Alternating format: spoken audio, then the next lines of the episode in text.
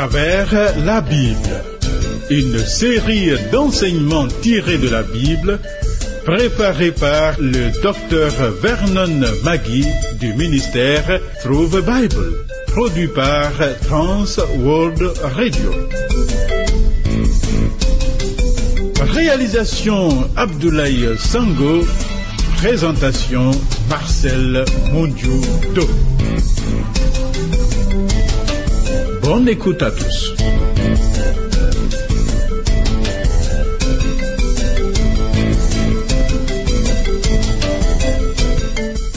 Dieu Tout-Puissant, tu fais marcher l'armée du ciel en ordre. Tu appelles chaque chose par son nom. Rien n'est semblable à toi, auteur de toutes choses. Humblement, nous nous prosternons devant toi, roi de l'univers. Thierry Rodrigue Dibi assure la prise de son. Avec respect et joie, recevons la parole du Dieu vivant. Gloire à son nom.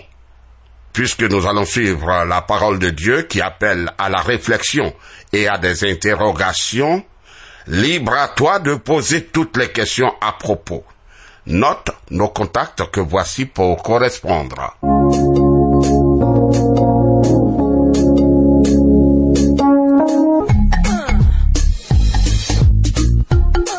À travers la Bible. À travers la Bible sur TWR.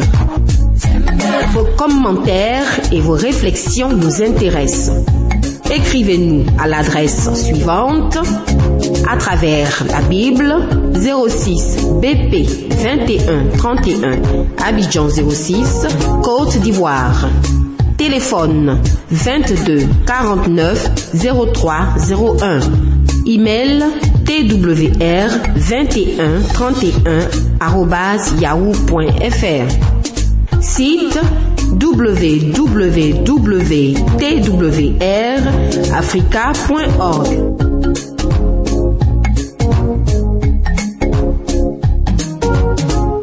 Le Seigneur Jésus continue son ministère après avoir exposé les lois du royaume.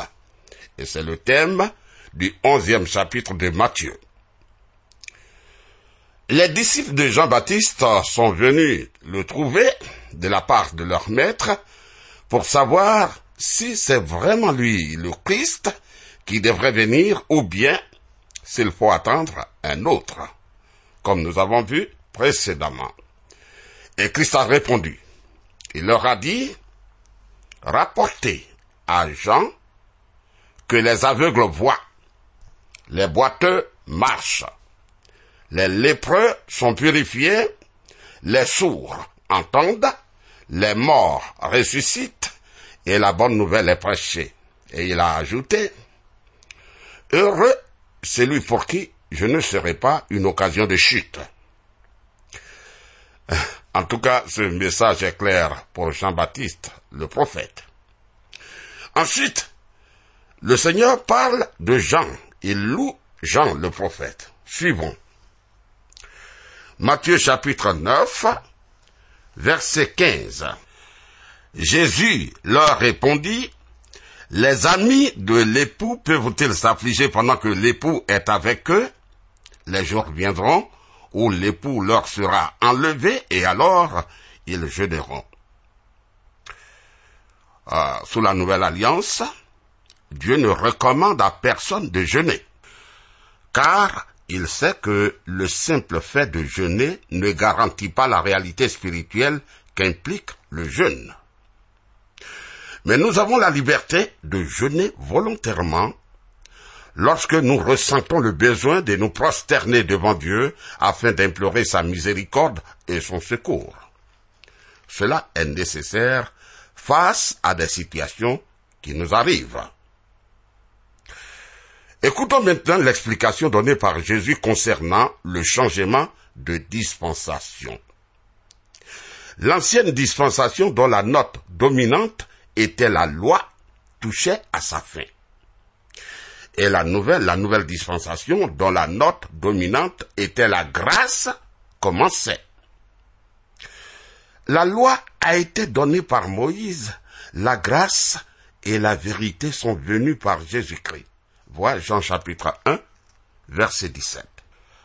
Bien que la grâce était présente sous l'ancienne dispensation, le salut s'obtenait déjà par la foi sans les œuvres, et bien que la nouvelle dispensation n'était pas opposée à la loi, mais à son accomplissement, car le Saint-Esprit rend le croyant capable d'accomplir les exigences de la loi, néanmoins, néanmoins, la nouvelle époque était réellement nouvelle, car elle se caractérisait par de nombreux changements.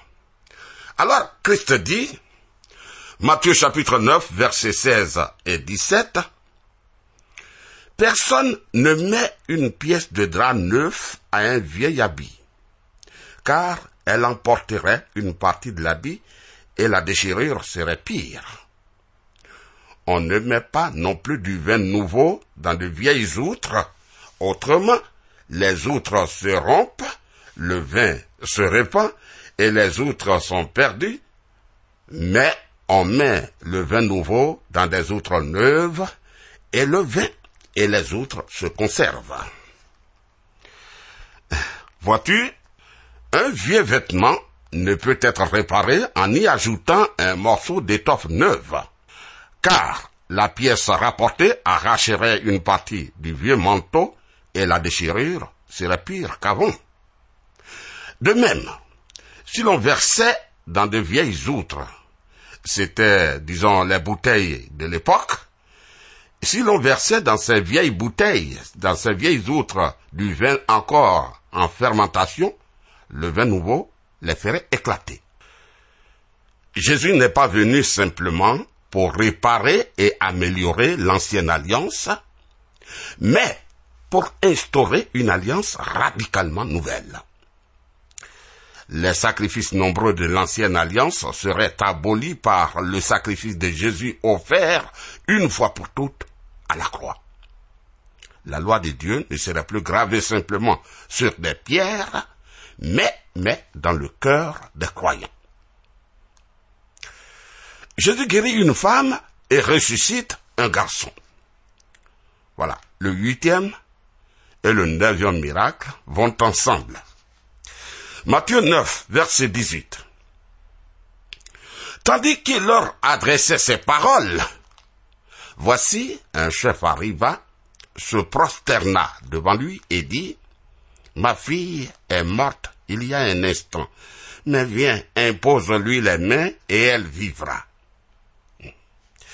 D'après Luc 8, versets 41 et 42 et 49, ce centenier est venu d'abord rechercher l'aide de Jésus avant que sa fille ne meure derrière lui à la maison. Pendant qu'il attendait de pouvoir parler à Jésus, on vient lui annoncer la mort de sa fille. Ta fille est morte. Et l'écriture dit, et voici, il vint un homme nommé Jairus, qui était chef de la synagogue. Il se jeta à ses pieds et le supplia d'entrer dans sa maison parce qu'il avait une fille unique d'environ douze ans qui se mourait. Et pendant que Jésus y allait, il était pressé par la foule. Comme il parlait encore, survint de chez le chef de la synagogue quelqu'un disant, Ta fille est morte, n'importune pas le maître. Vois Luc chapitre 8 versets 41 et 42 et 49. Mais, Matthieu chapitre 9 verset 19, Jésus se leva et le suivit avec ses disciples. Oh, une grande foule se rassembla également autour de lui. Alors, Matthieu chapitre 9 verset 20, et voici une femme atteinte d'une perte de sang depuis douze ans, s'approcha par derrière et toucha le bord de son vêtement. Constatons ceci, les douze ans de la vie de la jeune fille prenaient fin en même temps que les douze ans de souffrance de la femme. Formidable.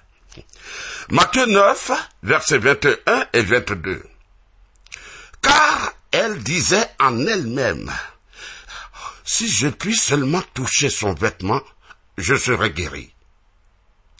Jésus se retourna et dit en la voyant, Prends courage, ma fille, ta foi t'a guéri. Et cette femme fut guérie à l'heure même. Elle est guérie non par le fait même de toucher Jésus, mais par la foi en lui, foi exprimée par son geste. Matthieu chapitre 9, versets 23 et 24. Lorsque Jésus fut arrivé à la maison du chef et qu'il vit les joueurs de flûte et la foule bruyante, il leur dit, Retirez-vous, car la jeune fille n'est pas morte, elle dort. Et ils se moquaient de lui. La raison de leur attitude, leur moquerie, était le fait qu'ils savaient très bien la jeune fille réellement morte et qu'ils ne croyaient pas du tout Jésus capable de la ressusciter. Non, non. Cependant, la puissance de Jésus est telle que ressusciter un mort est pour lui aussi facile que de réveiller un dormeur. C'est pourquoi il dit, elle dort. Jésus dit, elle dort. Matthieu 9, verset 25. Quand la foule eut été renvoyée, il entra, prit la main de la jeune fille, et la jeune fille se leva. Amis, c'est le premier récit d'une résurrection dans les évangiles. Les autres cas sont le fils d'une veuve et puis Lazare. À chaque occasion, Jésus s'est adressé directement à la personne décédée. À cette occasion, d'après Luc, Jésus s'est adressé à la jeune fille de façon très touchante. Mon enfant, lève-toi, ou plutôt littéralement, petit agneau, réveille-toi. Ah, la réaction de la foule après cette guérison à distance et après cette résurrection était prévisible. Matthieu 9, verset 26. Le bruit s'en répandit dans toute la contrée. Ah oui, ah oui, cela était inévitable. Ensuite, Jésus ouvre les yeux de deux aveugles. Le dixième miracle concerne deux aveugles qui suivaient Jésus. Matthieu 9, verset 27. Étant parti de là, Jésus fut suivi par deux aveugles qui criaient Aie pitié de nous, fils de David.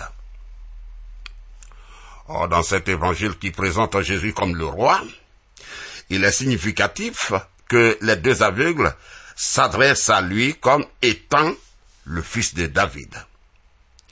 Matthieu chapitre 9, versets 28 à 30. Lorsqu'il fut arrivé à la maison, les aveugles s'approchèrent de lui et Jésus leur dit, Croyez-vous que je puisse faire cela Oui, Seigneur, lui répondirent-ils. Alors, il leur toucha les yeux en disant qu'il vous soit fait selon votre foi. Et leurs yeux s'ouvrirent. Jésus leur fit cette recommandation sévère. Prenez garde que personne ne le sache. Mais, dès qu'ils furent sortis, ils répandirent sa renommée dans tout le pays. Comme lors de la guérison du lépreux, Jésus ordonne à ces deux hommes de ne pas raconter le miracle à tout le monde. Pourquoi? L'une des raisons de cette recommandation est évidente. La nouvelle de ce miracle attirerait une telle foule qu'elle empêcherait son ministère d'annoncer la parole de Dieu. Ensuite, Jésus guérit un sourd possédé d'un démon. Ah, nous venons à présent au onzième miracle et au troisième cas de possession démoniaque rapporté dans les chapitres 8 et 9. Matthieu 9, versets 32 et 33. Comme il s'en allait, voici, on amena à Jésus un démoniaque muet. Le démon ayant été chassé, le muet parla Et la foule étonnée disait, jamais pareille chose ne s'est vue en Israël. Mais notons la réaction des pharisiens. Matthieu chapitre 9, verset 34. Mais les pharisiens dirent, c'est par le prince des démons qu'il chasse les démons. Regarde-moi ça. Ces religieux ne contestaient pas du tout la réalité du miracle, mais ils l'attribuaient au diable. Oh, disait-il, oh, c'est par un démon qu'il chasse les démons. Matthieu chapitre 9, verset 35. Jésus parcourait toutes les villes et les villages, enseignait dans les synagogues, prêchant la bonne nouvelle du royaume et guérissait toute maladie et toute infirmité.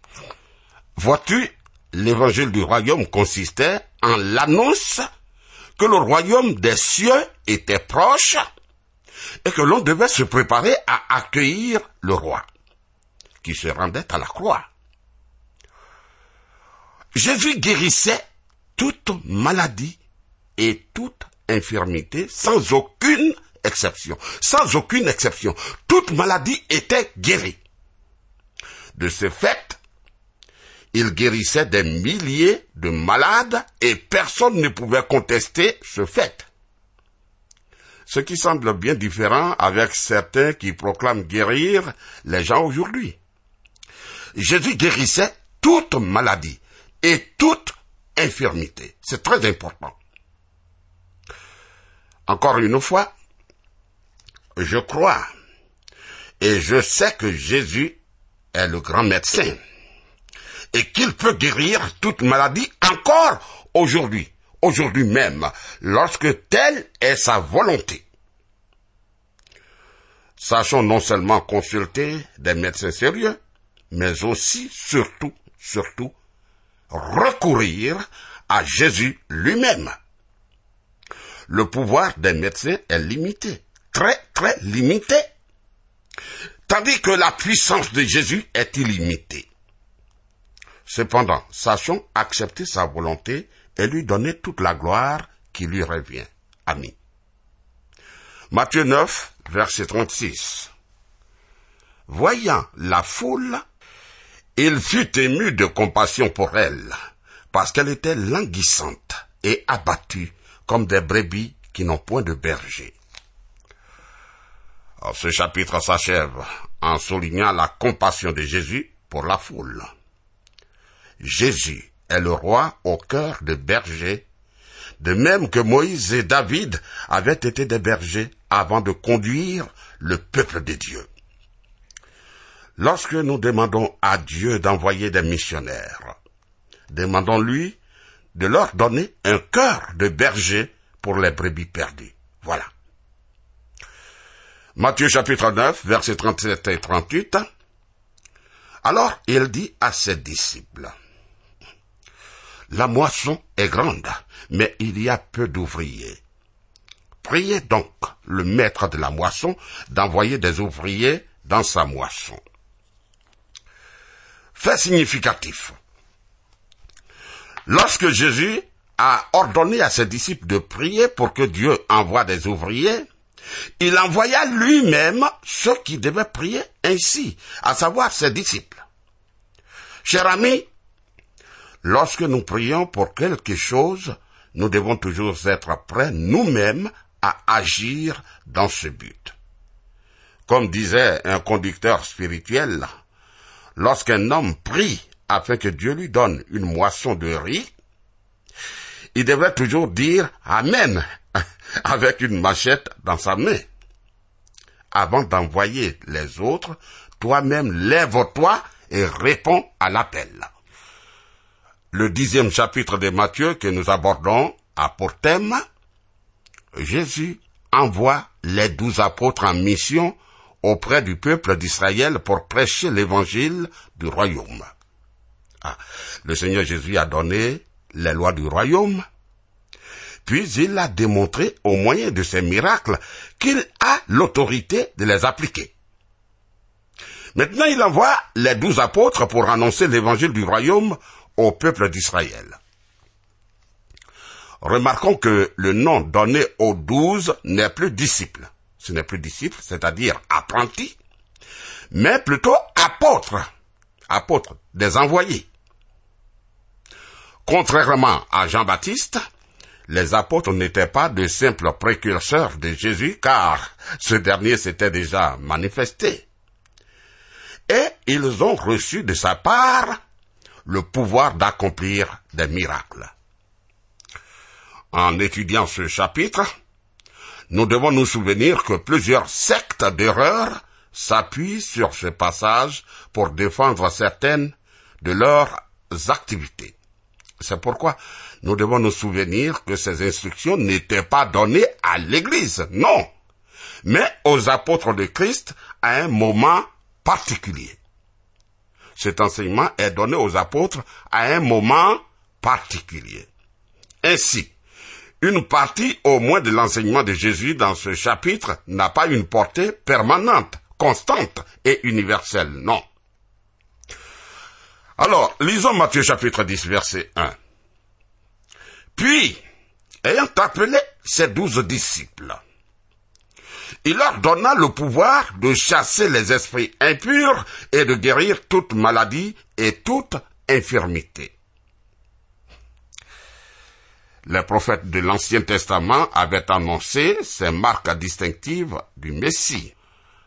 Lorsque les douze disciples ont reçu les mêmes pouvoirs, ils ont été établis apôtres, c'est-à-dire des envoyés spéciaux revêtus de l'autorité de celui qui les a envoyés en mission.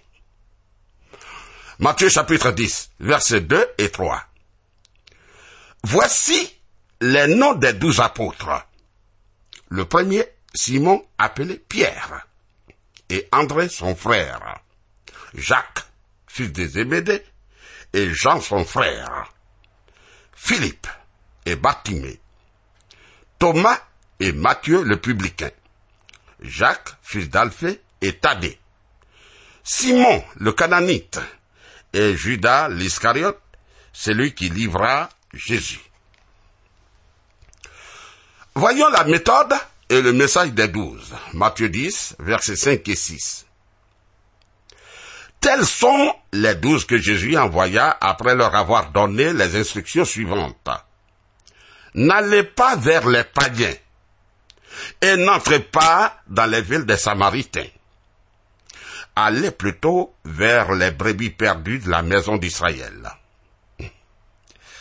Évidemment, ces instructions ne concernent pas du tout l'Église, puisque la mission de l'Église n'est pas limitée à Israël, pas du tout.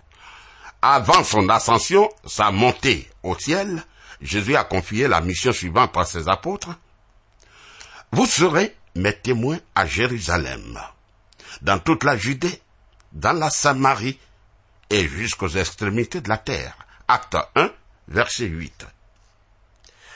Il dit à ses envoyés, Matthieu chapitre 10, verset 7, Allez, prêchez et dites, le royaume des cieux est proche. Le royaume des cieux était proche car le roi Jésus était présent. Il est également présent dans le cœur de tous ceux qui acceptent le règne de Christ dans leur vie.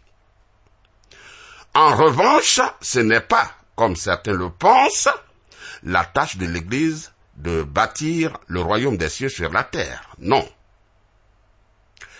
Christ lui-même le fera lors de son retour sur cette terre en puissance et en gloire.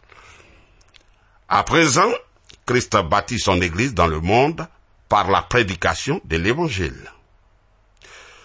Le Seigneur dit aux douze, Matthieu 10, verset 8, Guérissez les malades, ressuscitez les morts, purifiez les lépreux, chassez les démons. Vous avez reçu gratuitement, donnez gratuitement. Jésus a envoyé les apôtres avec les mêmes pouvoirs qu'il possédait lui-même, ce qui n'est pas du tout le cas pour les missionnaires aujourd'hui. Ceux qui s'appuient sur ce passage pour affirmer que l'Église devrait guérir des malades et chasser des démons devraient noter que les apôtres étaient également chargés de purifier les lépreux et de ressusciter les morts. Or, nul n'est en train d'agir de cette manière aujourd'hui. Mais je le redis, Christ a donné le pouvoir à son Église de continuer son œuvre et il lui a donné le pouvoir de faire des miracles selon sa volonté. Permets-moi de relire les quelques versets que nous venons de voir. Matthieu chapitre 10 à partir du verset 1. Puis, ayant appelé ses douze disciples, il leur donna le pouvoir de chasser les esprits impurs et de guérir toute maladie et toute infirmité. Voici les noms des douze apôtres. Le premier, Simon appelé Pierre, et André son frère. Jacques, fils de Zébédée, et Jean son frère. Philippe et Barthélemy. Thomas et Matthieu le publicain. Jacques, fils d'Alphée, et Thaddée. Simon le cananite et Judas l'Iscariote, celui qui livra Jésus. Tels sont les douze que Jésus envoya après leur avoir donné les instructions suivantes. N'allez pas vers les païens et n'entrez pas dans les villes des Samaritains. Allez plutôt vers les brebis perdues de la maison d'Israël. Allez prêcher et dites, le royaume des cieux est proche guérissez les malades, ressuscitez les morts, purifiez les lépreux, chassez les démons. Vous avez reçu gratuitement, donnez gratuitement. Que le Seigneur te bénisse, Dieu nous garde. À bientôt.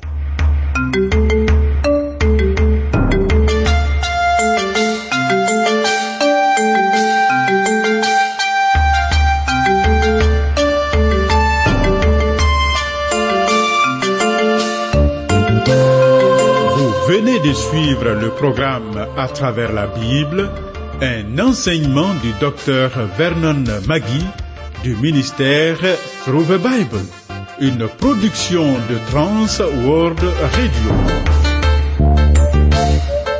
Pour tout contact, écrivez-nous à l'adresse suivante À travers la Bible 06 boîte postale 2131 Abidjan 06 Côte d'Ivoire.